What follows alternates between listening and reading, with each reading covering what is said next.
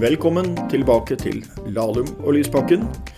Alle Nettrolls store mareritt, en kringkasting som faktisk er styrt av sosialistene, og her med sin første utgave etter valget i USA. Det er mulig vi må droppe denne introen der, eh, Hans Olav, for nå har jo nettrollene tatt over verden. Så jeg vet ikke hvor, vet ikke hvor skrekk, skrekkelig de syns det er lenger. Hvordan opplevde du natten, da? Altså, jeg, jeg uh, switchet fram og tilbake mellom eh, Wolf Blitzer på CNN og Hans Olav Lahlum på TV 2 gjennom, uh, gjennom valgnatten. Og det uh, Jeg vet, ikke hvordan jeg skal beskrive Jeg hadde egentlig ikke tenkt å sitte oppe hele natten. Men bortsett fra en sånn lite avbrudd mellom halv fem og seks, så gjorde jeg jo det. Fordi Nei, jeg, det føltes som å se en skrekkfilm, syns jeg. altså. Det ble jo tidlig ganske klart at det ikke var helt sånn som det ble forutsatt av eh, et bredt panel USA-eksperter, og også et par jeg kjenner til her på denne podkasten forrige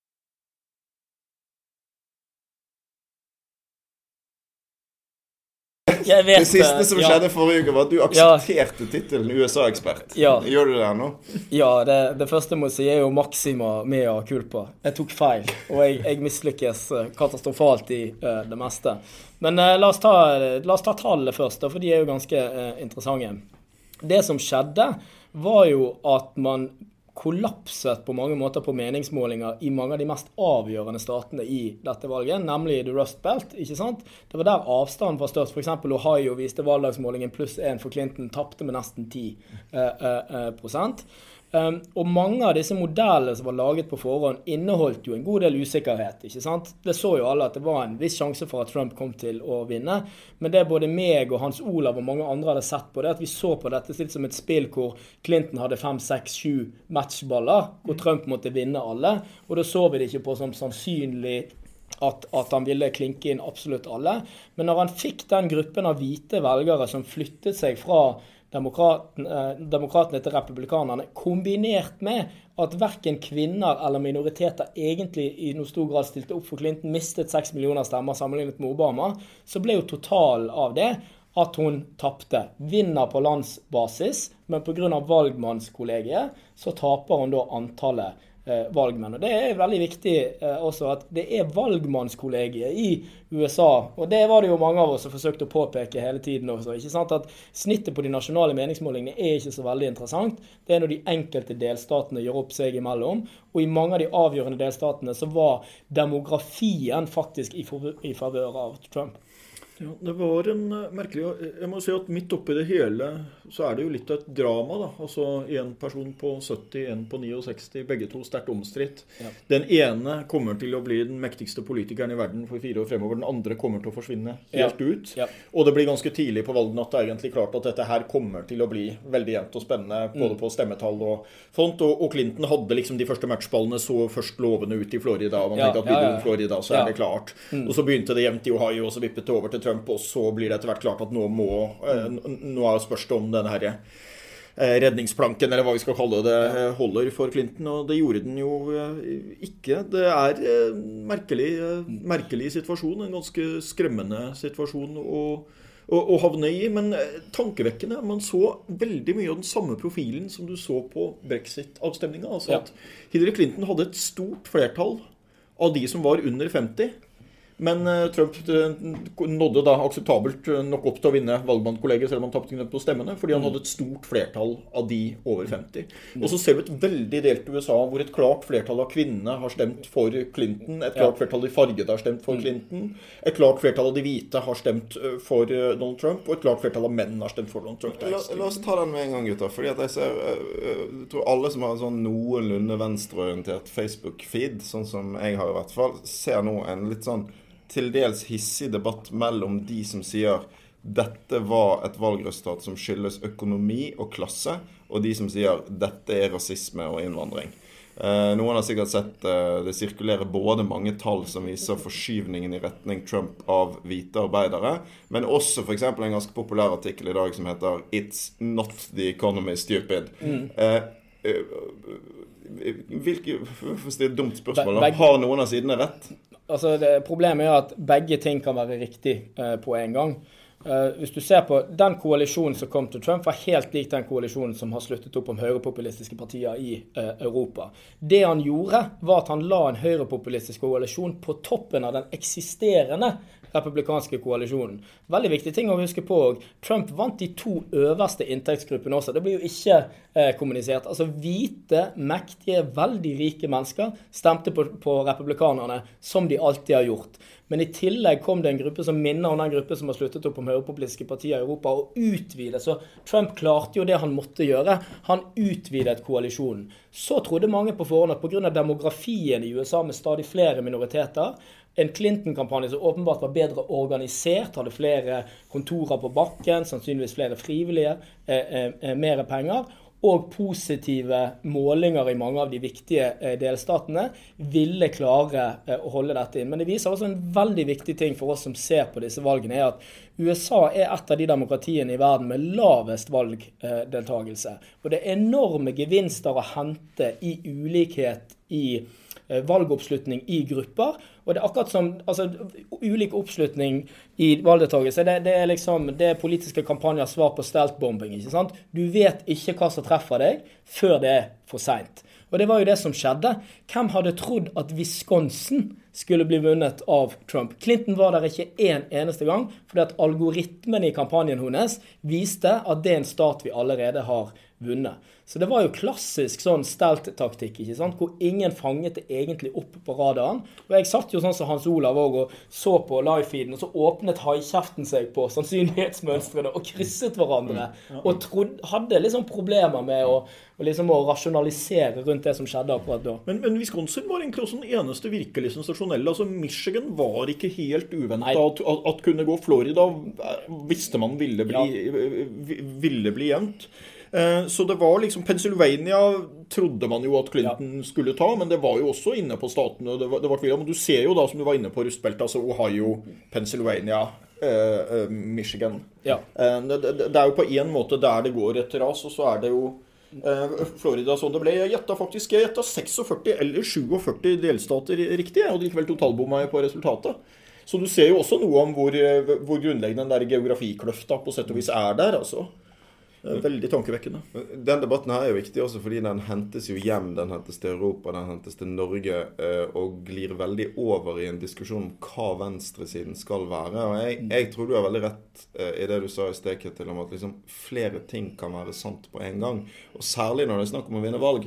For ja. det er aldri bare én faktor som Nei. utløser et flertall i et valg. Nei. Og derfor er det sånn at ja, én del av forklaringen på dette er at det finnes mange mennesker som er mottakelige for uh, spill på rasisme. At det finnes mange som var skeptiske til en kvinnelig president. Uh, at det er mange som frykter innvandring. Men jeg er samtidig jo helt overbevist om at en uh, ropet om en sterk mann, rommet for å spille på disse strømningene, er mye sterkere i en situasjon hvor forskjellene øker dramatisk, hvor det er økonomiske problemer, hvor mange føler at eh, si, den etablerte politikken ikke gir de, eh, gir de noe svar. Uh, og, og, det gjør at jeg, jeg, er veldig redd for denne veldig forenklede debatten der man prøver å si at nå hele problemet er uh, at vi har en venstreside som er bare caffè latte-drikkende eller hvitvinsdrikkende elitister, mens høyresiden er folkelig. For da spiller vi jo høyresiden sitt spill. Og realiteten er jo at selv om det er en sannhet vi må gjøre noe med, at deler av arbeiderklassen har gått til høyrepopulistene, så er det også sånn at veldig mange av de rikeste og mektigste står på den siden. Mens f.eks. i Europa og i Norge så er jo i den organiserte arbeiderklassen Se på hvordan den stemmer. Det lener seg fortsatt til venstre. Så bildet er mye mer nyansert enn det skal holde til. Også i USA, som jeg skrev i en, en kommentar i Morgenbladet i dag. Ja, eh, når du spurte disse velgerne, der de skilte seg skarpest, de oppga ikke økonomi som hoveddrivkraften. Det var innvandring.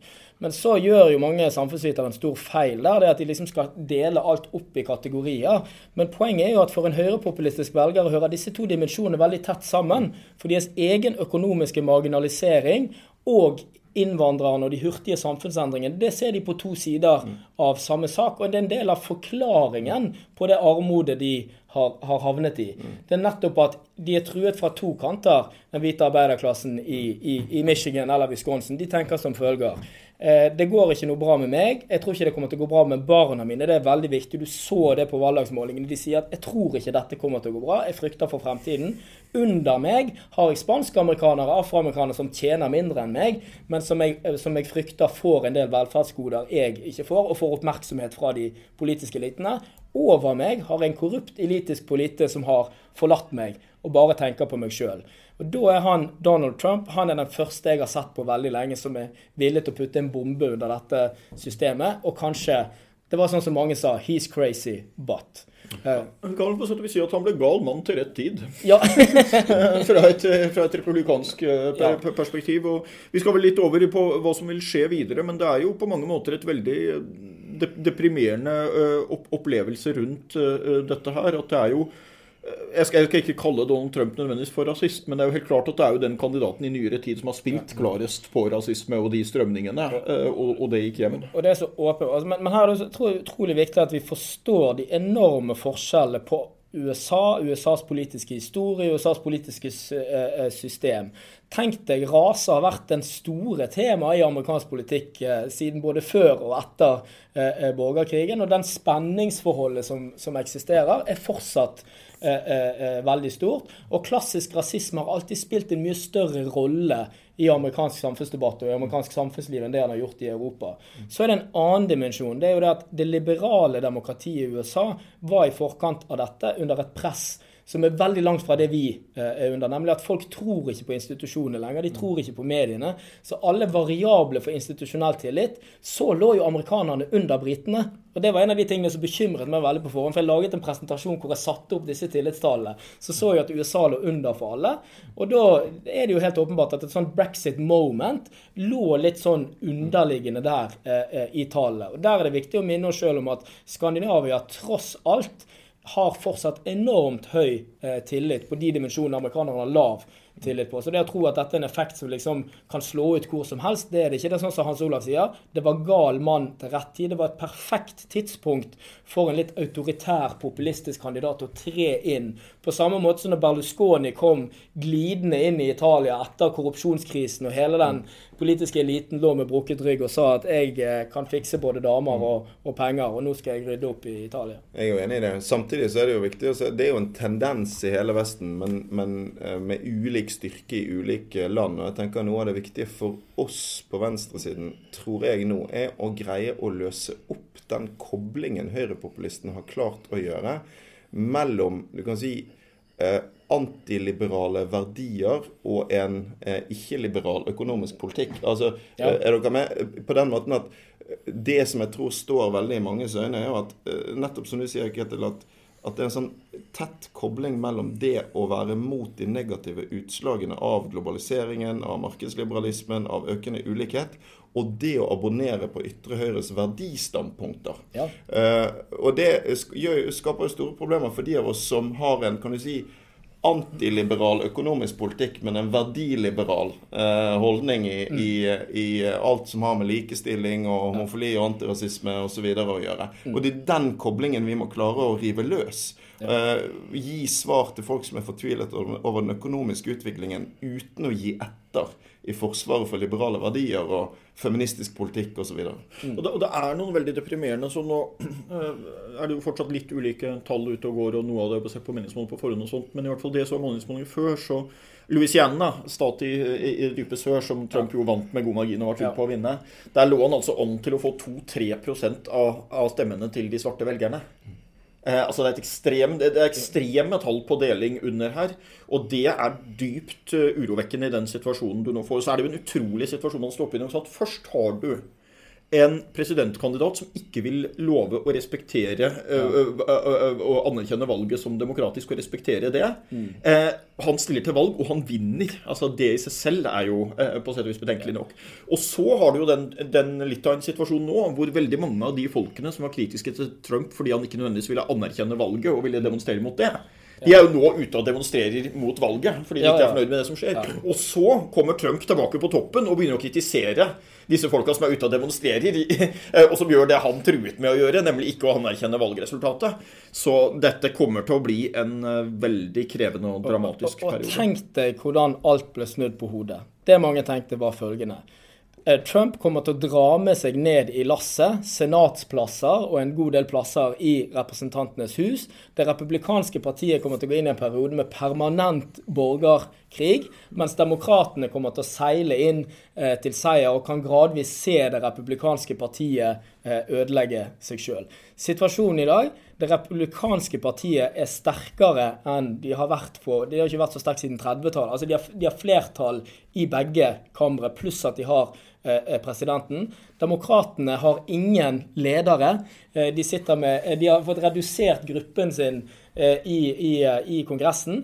Og de er på en måte de befinner, altså, og, og, og, det jeg er litt sånn engstelig for i forhold til demokratene, at de nå går inn i en sånn type britisk løsning. ikke sant? Hvor, hvor på en måte fløykampen i demokratiske partiet Og at det demokratiske partiet som opplever den, den, splittelsen, mens det republikanske partiet nå av rene maktmessige årsaker Og det er jo det store X-faktoren her. Det, det, det, er interessant å høre hva du tenker om det, Hans Olav. Hvordan kommer det republikanske partiet til å fungere nå? Ikke sant? Hvordan blir samarbeidet mellom Trump og republikanerne i eh, Kongressen? Og klarer de å samle seg om en felles agenda, klarer de det, så kan de bli fryktelig handlekraftige. Det er jo det som er farlig med det. Altså det, det er, ligger mye politisk handlekraft i det flertallet. Det er høyesterettsdommere, det er Obamacare, det er utenrikspolitikk. Altså det er ganske mekt... Han har blitt en usedvanlig mektig president. Ja. Altså, jeg tror at For det første må jeg eh, bare si at eh, altså, senatsvalget ga jo en tilbakegang der. Altså, altså Kongressen ja, Alt i alt eh, så, så er, jo ikke, er jo ikke demokratene svekka. Men republikanerne har flertall i begge kamre, og de har presidentmakten, som de ikke ja. har tidligere. Ja. Så sånn sett så har de jo litt bukta og begge endene her. Så spørs det jo å se hvordan i denne situasjonen hvordan de interne motsetningene kommer fram. Jeg tror kanskje at republikanerne vil klare å håndtere det brukbart, i hvert fall på kort sikt. Mm. Fordi de har en felles fiende. Ja. De har Hillary Clinton som en felles fiende som de klarte å mobilisere mot. Mm. Og de har Barack Obama som en felles fiende. Og det veldig triste perspektivet ved dette er at en del av de positive tingene som Obama har klart å utrette, Obamacare f.eks., ja. står i akutt fare nå. Den tror jeg republikanerne kommer til å klare å bli enige om å, om å, om å fjerne. Og, eh, og, og, og, hvordan man håndterer det. Og du ser andre ting, f.eks. den positive utviklinga som tross alt har vært under Barack Obama på miljøvern. Ja. At USA har vært en pådriver for Parisavtalen på mange måter. Og, og, og, dette her, Obama har brukt presidentfullmaktene der. Der ser vi allerede nå, når Donald Trump begynner å signalisere personvalg her, at her går man en helt annen tid i møte. USA kommer til å bli en eh, bremse på å få til internasjonale løsninger på klima. Ja. Ja. Eh, så, så, jeg tror at de kommer til å klare å slå seg sammen på en del sånt, men så tror jeg samtidig at det ligger veldig mye dynamitt under overflata som utover i perioden ja. vil komme frem. Det er veldig mange folk på republikansk side som egentlig hater hverandre. Men, men, der er jo litt av spørsmålet hvem får nå egentlig makten? Sant? For i utgangspunktet, En av grunnene til at jeg syns dette Jeg må innrømme at jeg syns dette ser veldig skremmende ut, er jo at du ikke bare har du fått en, en veldig mektig president, men du ser jo òg en slags antydning til en maktforskyvning i det republikanske partiet. Altså noe noen av de som tok avstand fra Trump i valgkampen, ja. røk jo ut. F.eks. han med det fine navnet Joe Heck. Som, ja. og, sant, han eh, Obama sånn, What the heck? Eh, som mm. Obama, så han røk jo ut etter at han trodde sikkert det var veldig smart å ta avstand fra Trump. Ja. Tapte. Uh, og den effekten vil du nok ha på mange kongressmedlemmer òg. At det er mange som nå ikke vil tørre å utfordre Altså Det her er skrekkabinettet som kan komme rundt Trump med ja. Gingrich og Christie og gjengen, ikke sant? Ja, ja. Eh, altså, det er jo... Eh, så, så, så, dette er jo alvor. Det er jo litt derfor jeg òg nå i etterkant har reagert på litt av tonen i norsk politikk. For det, altså, Vi hadde jo en, en, en, spørretime på Stortinget onsdag morgen som ble en litt sånn hyggelig passiar, mm. der regjeringen nærmest forutsetter at Trump er en vanlig politiker. Han mente ikke så mye med det. Han holdt en fin og forsonende tale nå. Det kommer ja. til å gå bra.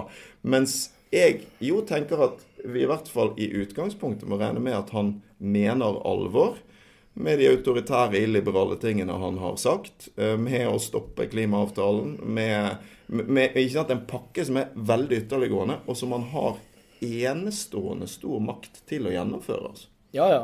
Og, og det, en av de tingene som, som, som, er helt åpenbart, det er jo at det mange trodde, det var jo at det var jo ikke de smarteste Altså Det var ikke de skarpeste knivene i skuffen i det republikanske partiet som sirkulerte rundt Trump, verken inni kampanjen hans eller altså Hvis du hørte hva f.eks. Rudy Giuliani og Newt Gingrich klarte å lire av seg i den valgkampen av usakligheter og konspirasjonsteorier og merke. Altså, Giuliani har jo rett og slett gått gjennom en slags personlighetsforvandling som ingen helt, ingen helt forstår. Og, og, han kommer til å bli sentral i dette her. Da får du en sånn Du kan jo få en gruppedynamikk der òg, hvor Trump da føler at jeg skal bare ha de nå som jeg Og sånn som han er som type òg, så kan det være vanskelig for han å invitere inn folk som han har vært uenig med. Og at det, nå det, det miljøet som kommer til å omgi han der, det kan nok bestå av en del karakterer som får Bush-administrasjonen til å fremstå som ja, en veldig moderat politisk bevegelse, sånn som jeg ser det. Ja, og det Der blir jo spennende å se nå hvem dukker opp nå. F.eks. hvem blir utenriksminister, ja. hvem blir forsvarsminister ja. her? Hvem er dette kommer an til å søke seg mot de kompetansemiljøene altså, Tenk Newt Gingrich som utenriksminister. sant? Det er jo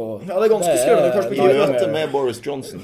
ja, sant? Da er du liksom koko-allianser på tvers. Britiske regjeringen har allerede sendt Nigel Farage som sin sendemann til den gjengen. her. Da er vi i gang. Jeg vil jo i det hele tatt si også at hvis, nå går vi vel inn i en situasjon i 2016 hvor vi da etter alt å dømme gjennom det året kommer til å ha Donald Trump som president i USA og Vladimir Putin som president i Russland. Ja.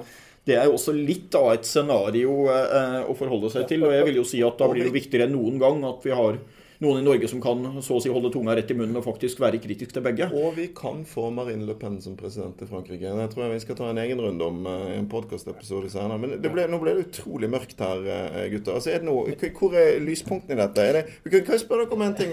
For, altså, jo, men Mange sånne Bernie-folk er jo ute og sier sånn Ja, Bernie hadde vunnet. Andre sier Elizabeth Warren kunne vunnet. Altså, jeg mener, Det er på en måte en helt uinteressant debatt. Men når det gjelder håp om hva som kan komme, så er det jo likevel Altså, Er det sånn at Hillary Clinton bare var en så dårlig kandidat at bare hun kunne tapt?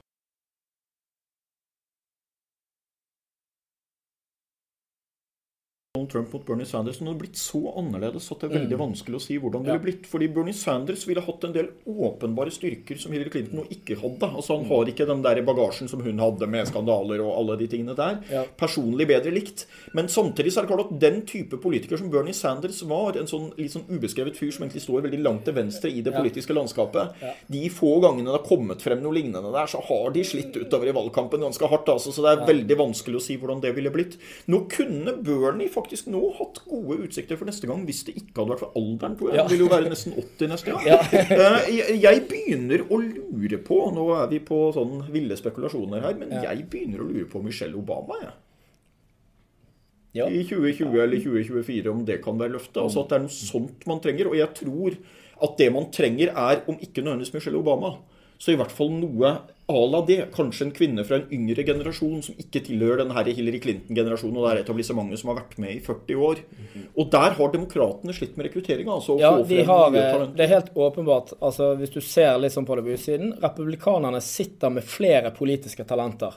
Eh, de har to tredjedeler av guvernørene i USA. De dominerer delstatsforsamlingene i USA. Så de har en større talentfabrikk, og de, de de får stadig fram nye, interessante skikkelser. Demokratene har helt åpenbart sant, at, at, at liksom, nå når Hillary Clinton forsvant, så er det ikke åpenbart liksom, hvem er det som er de neste som skal, skal, ta over. Men så er det en annen ting som er veldig viktig å huske på. Det var republikanerne sin tur til å vinne.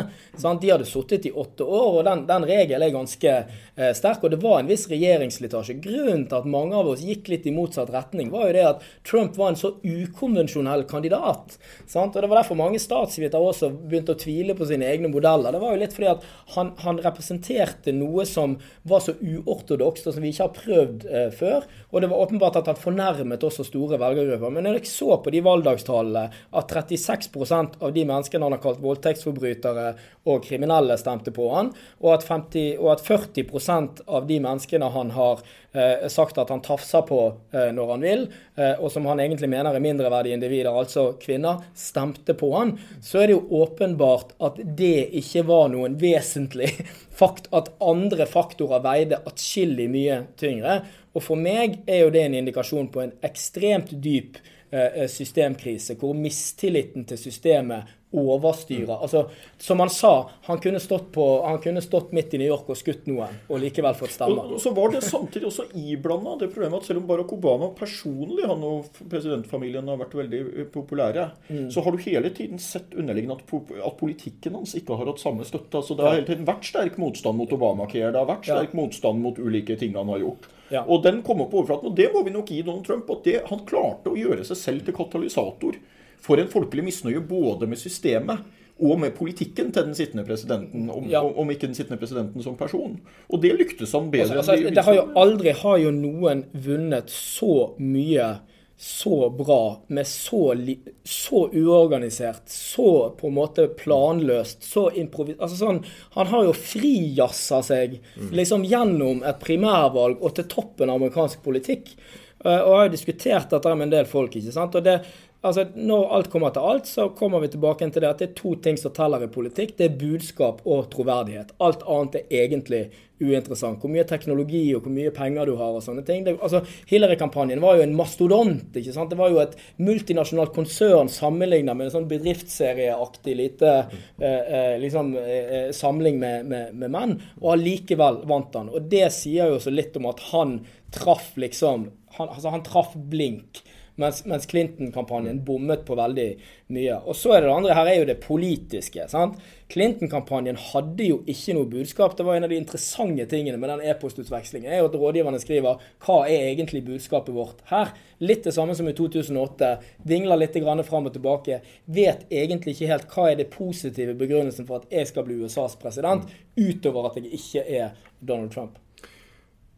Det er jo en av grunnene til at det er litt vanskelig å spå for mye om 2020. At vi vet så lite om hva slags verden vi lever i. Men det er veldig 2020. viktig å tenke på 2020 nå. Det er Det der vi er er nå. Vi, har allerede begynt kampanjen i 2020. Det, det, er, det Det er er der veldig er bra. nå, ja. Men jeg tror jo at eh, det, det er lett at det blir eh, Det er en eksepsjonell situasjon. Jeg tror det er utrolig viktig at vi tar det på alvor. Det er lett at det blir mørkt. Men derfor så tenkte jeg at nå må vi liksom Vi må, vi må slutte et annet sted. Istedenfor den vanlige gode ting, så tror jeg vi tre nå skal uh, si en ting hver som kan gi litt, uh, litt håp i dette.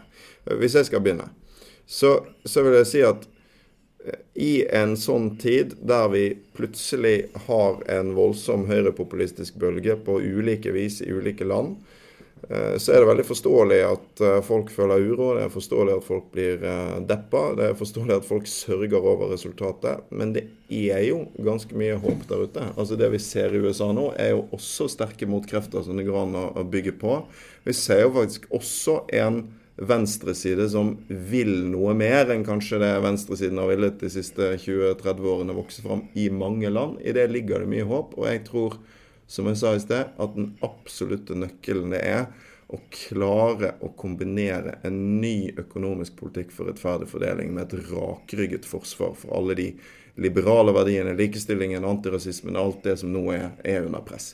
Det er det mulig å få til, og derfor mener jeg at alle de som denne uken har, eh, har skrevet og sagt Sørg gjerne, men bli ferdig med det. Eh, La oss organisere oss og gjøre noe bra ut av det. Til syvende og sist har rett. Der ligger, der ligger på en måte håpet, tenker jeg. Ja.